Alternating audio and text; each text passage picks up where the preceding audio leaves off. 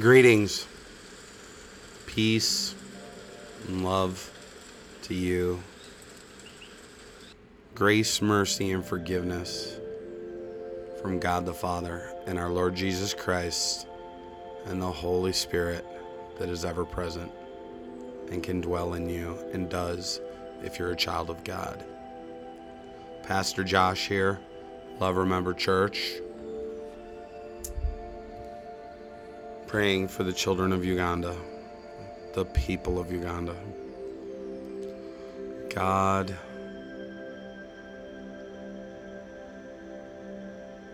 God in heaven,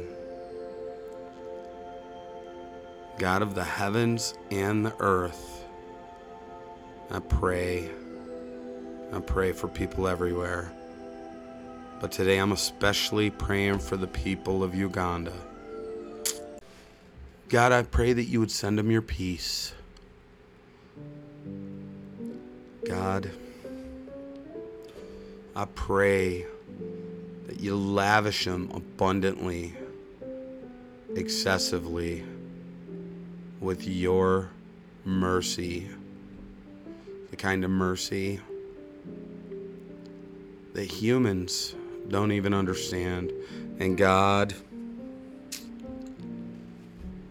I pray that they receive your forgiveness, the forgiveness of all. I pray these things in Jesus' name. Amen. How you doing, folks? Glad you're listening. I found a new Bible uh, website that I'm going to read to you from.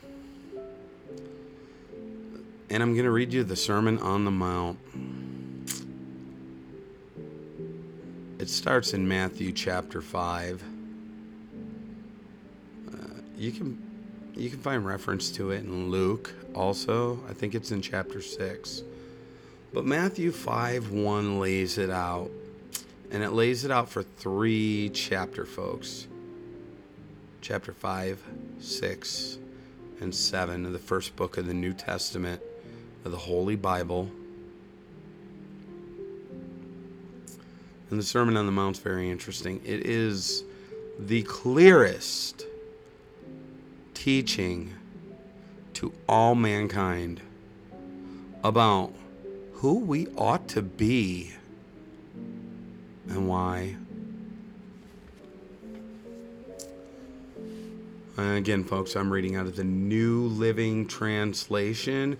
It is a translation from the mid 20th century of a godly man who sought to take an aging Bible of a language, an English language that was from the past, and read it every day on his way to work and write it down paraphrasing it so it would be easier for his child to understand.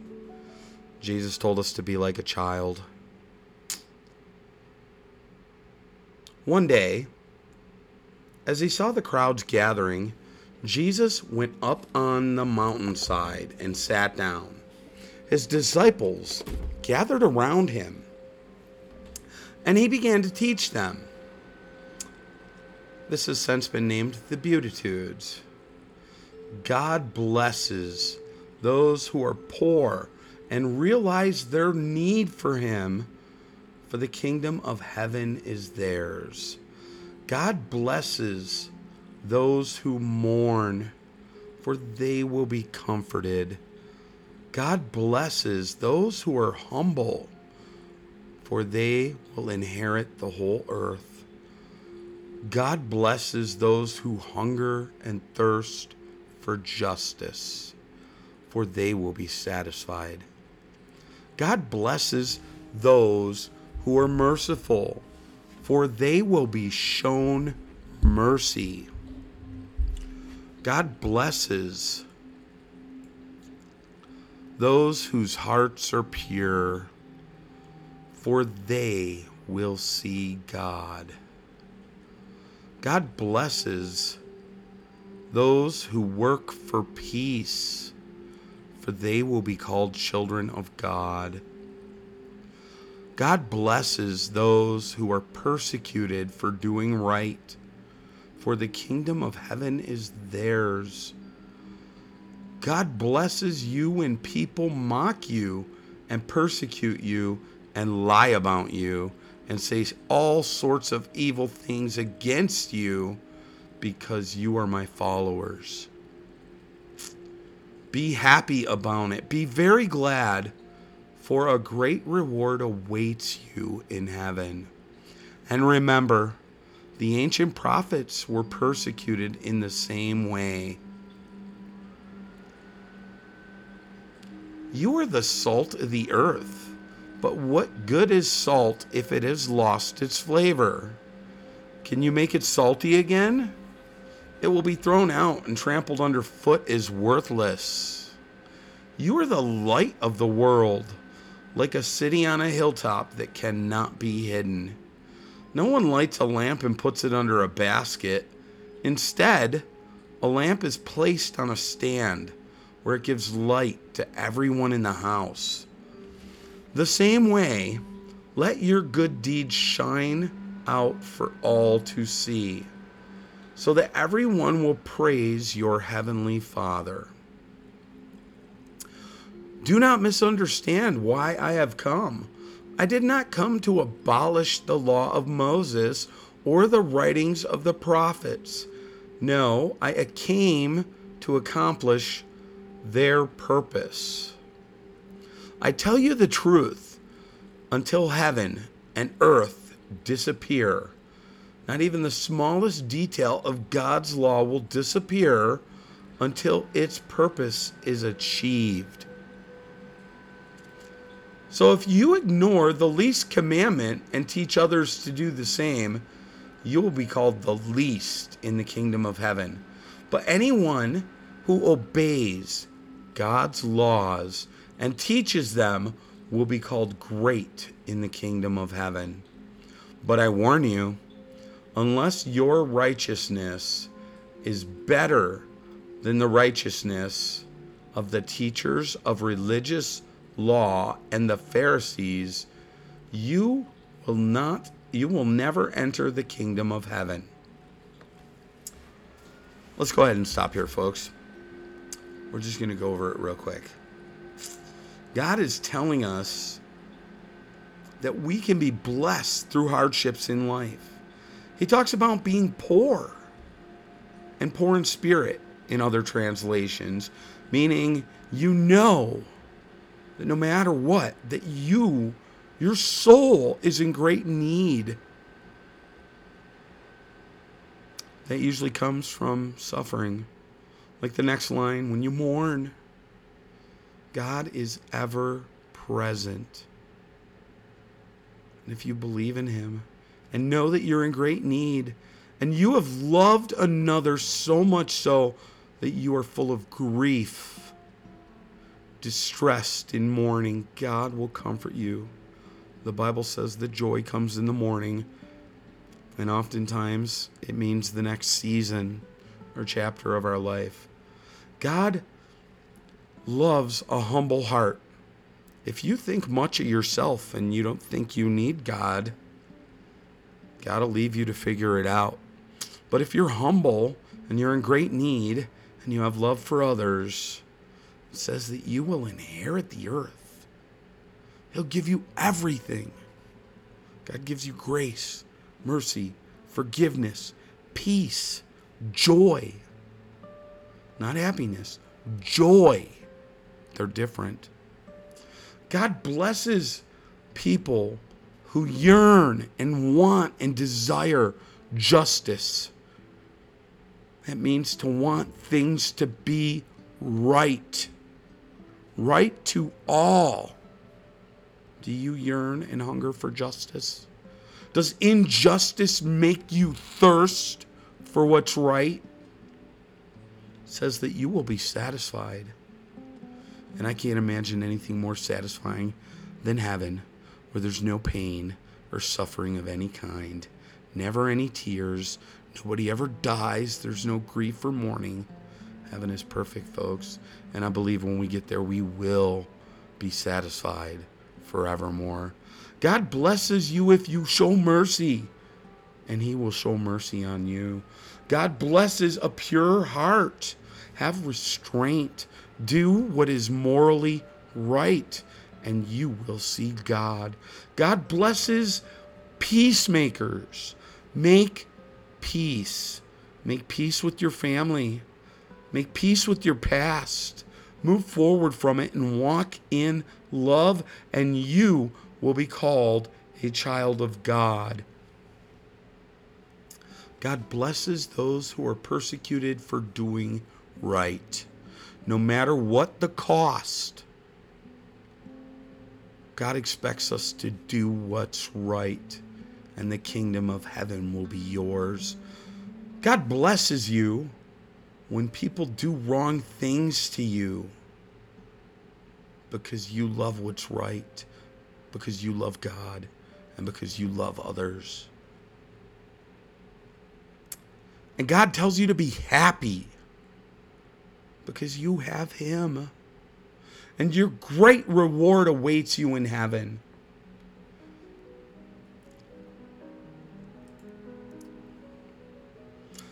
When God talks about being salt, He wants salt has flavor. If you just eat boiled rice, it's really blah and it needs flavor. When you are a child of God and you walk in love and you make peace with others because you love them and you show them grace and you show them mercy and you show them forgiveness and you're kind to others and you love others, you bring a flavor of life to your family, to your friends, to your neighbors, to your job, to your community. God says you are the light of the world when you put your faith in Him. Like a city on a hilltop, lit up at night. You can see it from far away. You can see a city from space when it's lit up at night. When you walk in love because you love God and you walk in love with others around you with your smile and your joy and your hope and your love. But the greatest of these is love. You are a light to the world.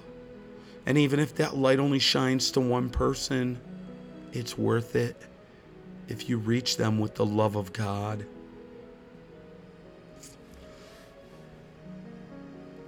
When you do good deeds, people will see.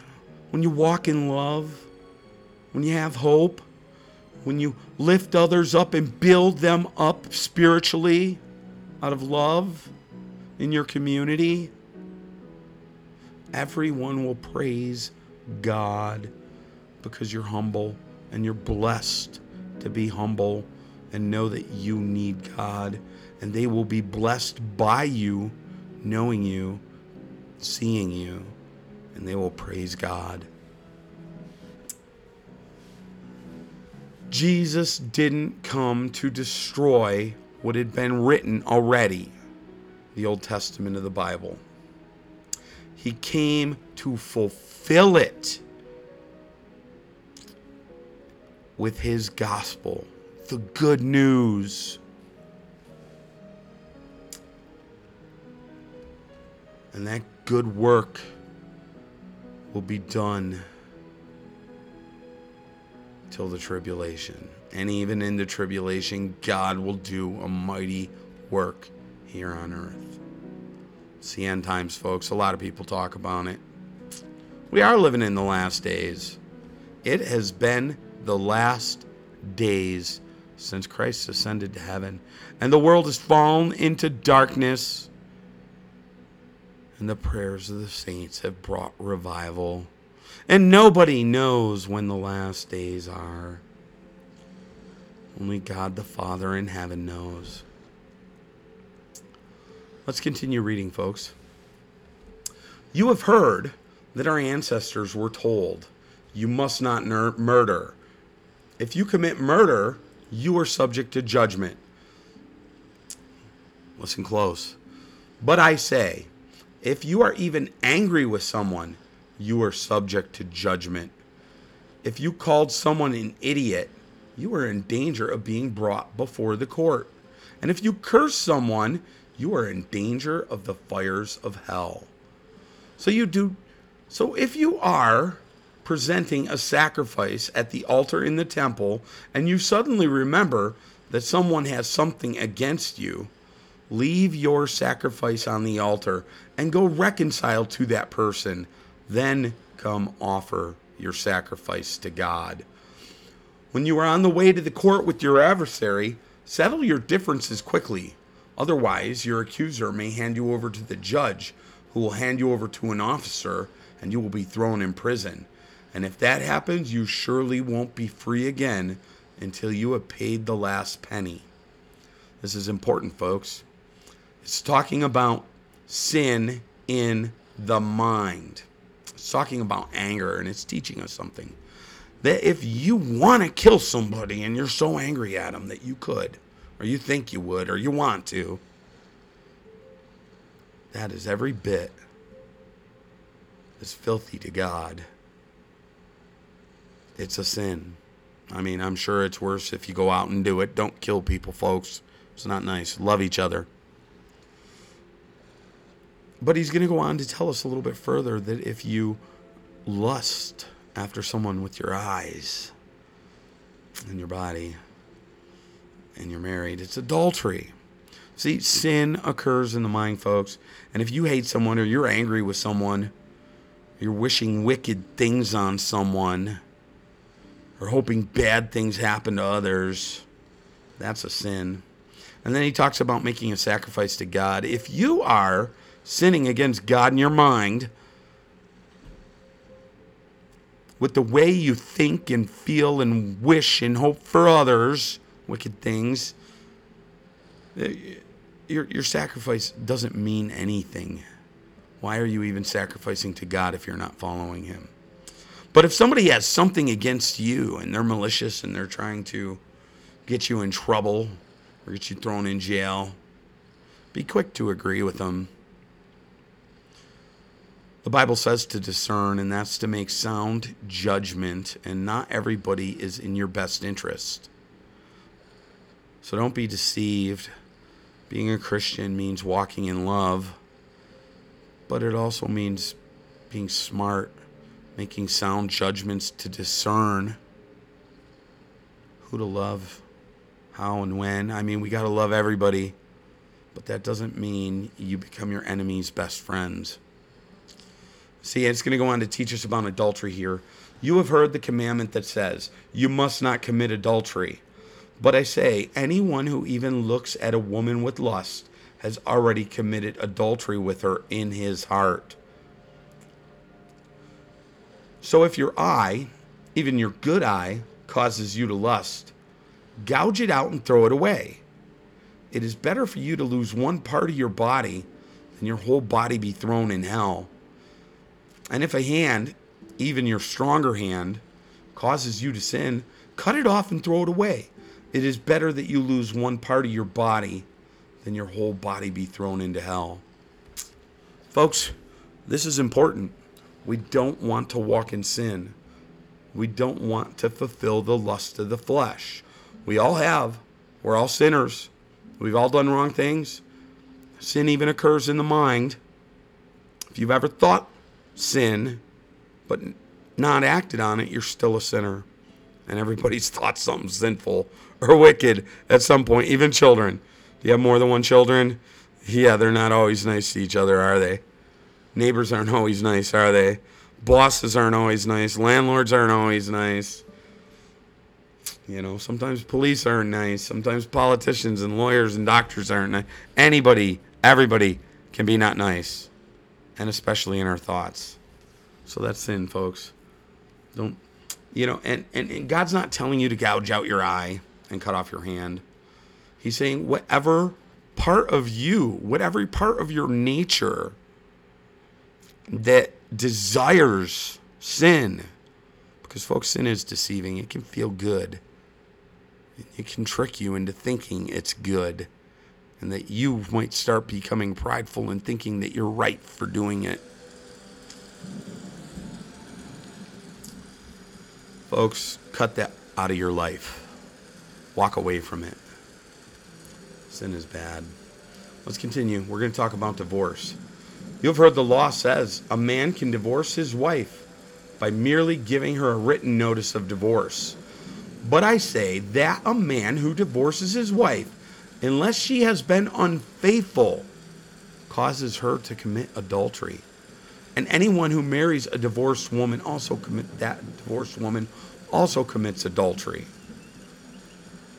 Folks, God intended for one man and one woman to become one in a covenant, a promise, a union becoming one in the covenant or promise of marriage.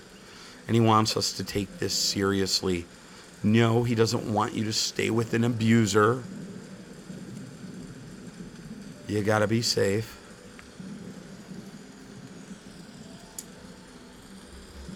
He tells both people to love and respect each other and not to sin against each other. And the only reason the Bible gives for a justification or someone to be right to be divorced is when their spouse has been caught cheating on them.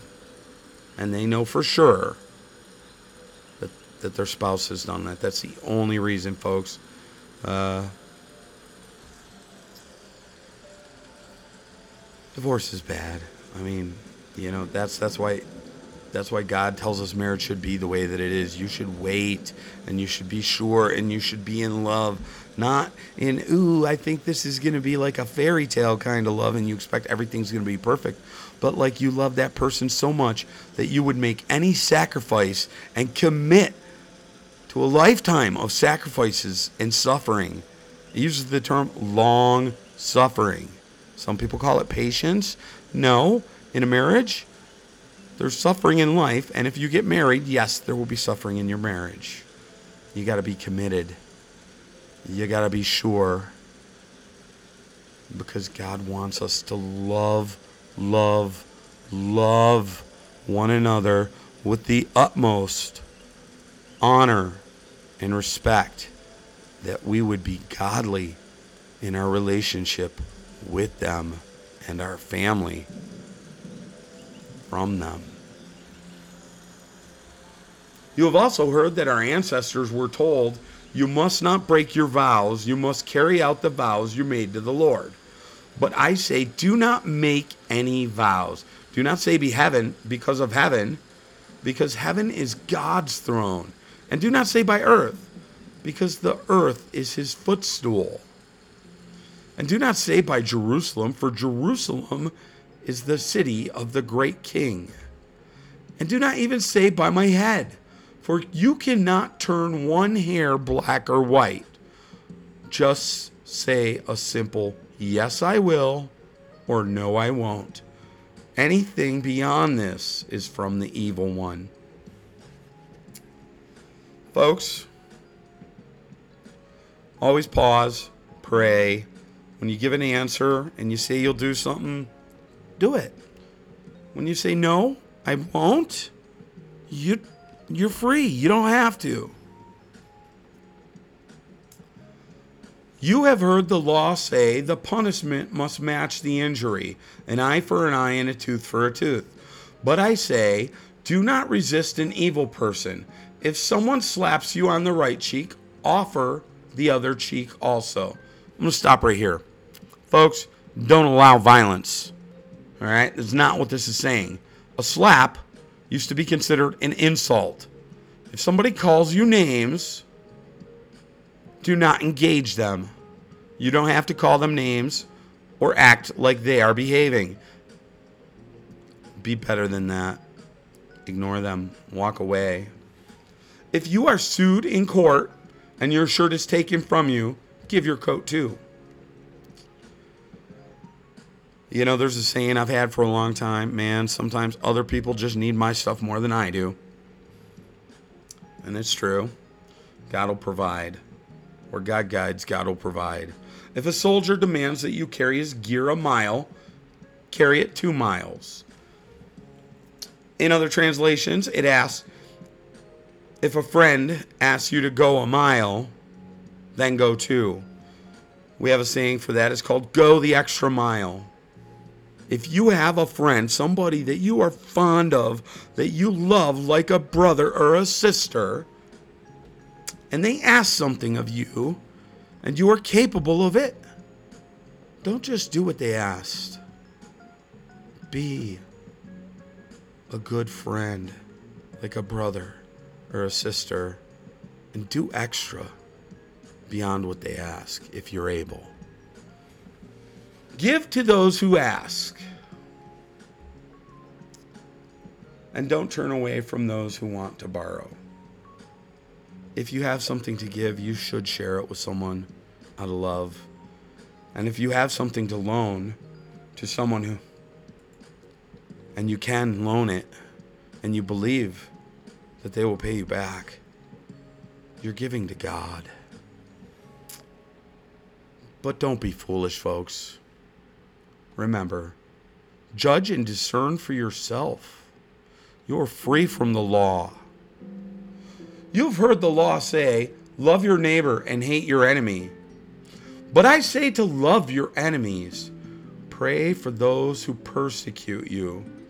In that way, you will be acting as true children of our Father in heaven. For he gives his sunlight to both the evil and the good, and he sends the rain on the just and the unjust alike. If you love only those who love you, what reward is there for that? Even corrupt tax collectors do that much. If you are kind to only your friends, how are you different from anyone else? Even pagans do that. But you are to be perfect even as your Father in heaven is perfect. Folks, love your neighbor, love your enemy, and love them different. There are different there are so many different kinds of love. I don't even think there's enough words in every language on the planet to describe everything that love can be. I love a burrito. I love my internet when it works. I love the radio when it's playing a song that I didn't know I needed to hear. I love each one of my five children differently. And differently than that, the one we lost. And differently than that, the two grandsons I never knew that are lost. I love my wife differently than I love the neighbors next door. I love my truck much differently than I love the old skateboard in the garage. Uh, folks, love everybody. Like I said, use sound, godly judgment and discern. But I say, love your enemies. Pray for those who are against you. Pray for those who wish to take from you or destroy what you have or hurt you or even kill you. Pray for their souls. Pray for them to be changed and transformed by the love of God to be more like Him and less like them now. Be a child of God. And if you're only good to people that are good to you, well, then you're just like your enemies. Anybody can do that. That's called loyalty. I know a lot of people think loyalty is a great word. I prefer the word faithful. And I'll tell you why. Because God is faithful and I want to be more like Him. You know, and if you're only good to people that are doing something for you, well, as soon as they stop, you're not going to be good to them anymore. And I, I, I don't believe that's faithful at all. And I don't believe that rings true to what most people perceive loyal to be either. So, and And when God, when Jesus told us from the Sermon on the Mount, but you are to be perfect, even as your Father in heaven is perfect. Well, we can't never be perfect. That's why we need God. But as you learn about His Word, and as you think about it and chew on it and wrestle in your mind and really wonder and pray, pray, folks, pray about the Word of God and know God. And it's not that we will ever be perfect. We will someday in heaven with our glorified bodies. We will be a perfect spirit in heaven before we get our glorified bodies. And someday in heaven with our glorified bodies, we will rule and reign with Him because He will perfect us. That is His promise. The Father in heaven is perfect.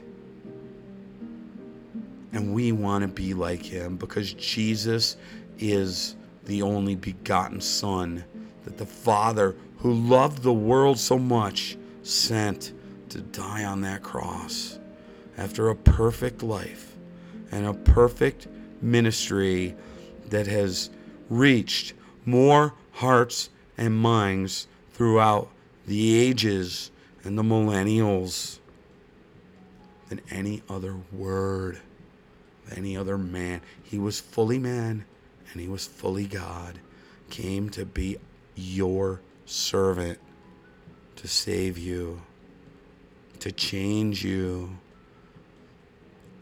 and make you more like God by their spirit in you. The spirit of the Father and the spirit of the Son can dwell in you. And we ought to know him better that we could act more like him. I, I was talking to a friend of mine, Brian, in Kampala, Uganda. Uh, we were messaging the other day, and you know, I, I would shared a, a commentary, uh, a, a, quote from a book uh, about a verse, and, and I told him, you know, because it rings true for me that if you take time to just sit and think about how great God is, that He knows everything about everyone and He wants to be gracious to us and tenderly merciful and shower us with abundant forgiveness forevermore and fill our hearts with His love and peace. How great is He? I like to just, and I told him, I said, man, if you just sit around and think about what you've heard about God's love and just kind of think about it and meditate about how awesome that is compared to any human alive ever, except for Jesus, his son, you know, it will strengthen your spirit and your conscience to want to and guide you to do the right thing for the right reasons. Man, that's powerful. Powerful, amazing, wonderful, awesome stuff, folks. I want to go ahead and give you guys a moment. The gospel of Jesus Christ is this God loved every human being that has ever been conceived. So much so that he would send his son, who is one with him, to earth to live as a man, to empty himself of everything he was, to be a servant a slave, a bond servant, the lowest person in society, that he would serve us by giving us the good news of who God is and to take the blame for everything we've ever thought that was wicked, wrong, sinful, evil thing, every bad, horrible, malicious, hurtful gossip or rumor or curse we have ever said in words out of our tongue, and every behavior, act, or deed that offends God and hurts others. And He forgives us. And He took that punishment, being sinless and blameless for all humanity on the cross. And He rose again on the third day, and He conquered the grave. He conquered death to prove that we can too go where He goes when we die if we would receive him in our hearts by repenting and inviting his spirit, the Holy Spirit, after the baptism of fire. It's not something you can see. It's not a dunk underwater. When you truly and genuinely and sincerely love Jesus and confess that you're a sinner and that you believe in him and what he did for you, and you call on him, you will be saved. So, wherever you are, cry out to God, believe in the name of Jesus, and become a child of God. And if you're not there that yet, that's okay. Keep hope alive. Hope is alive, and hope is the evidence of faith. You will get there. You will get there. Keep listening. Let us pray. God, I pray for the people of Uganda and all out in the region of the heart of Africa and out to all of Africa that they might be reached with your love, peace, grace, mercies, and forgiveness. That they might be changed. Changed in their heart, in their spirit, and in their soul by renewing their mind, by getting to know you in word, prayer, and works. And I say these things in the name of Jesus, my Lord, my God, the Messiah, the Christ. Amen. Pastor Josh here from Love Remember Church in Kampala, Uganda grace, peace, and love, but mostly love. My love and prayers be with you. And God the Father and our Lord and Savior Jesus Christ. Amen.